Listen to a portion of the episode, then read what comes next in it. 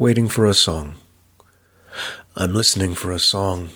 I am hoping it is the song of the coming spring, the song of buds appearing mysteriously when we are not looking, the song of purple flowers on notes of green.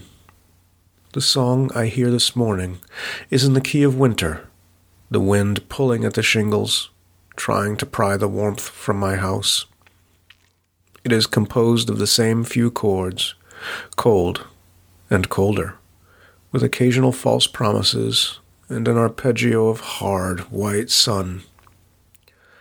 Poco a poco, con amore, pianissimo. Come now and join the chorus, living things. We have been waiting too long in this intermezzo.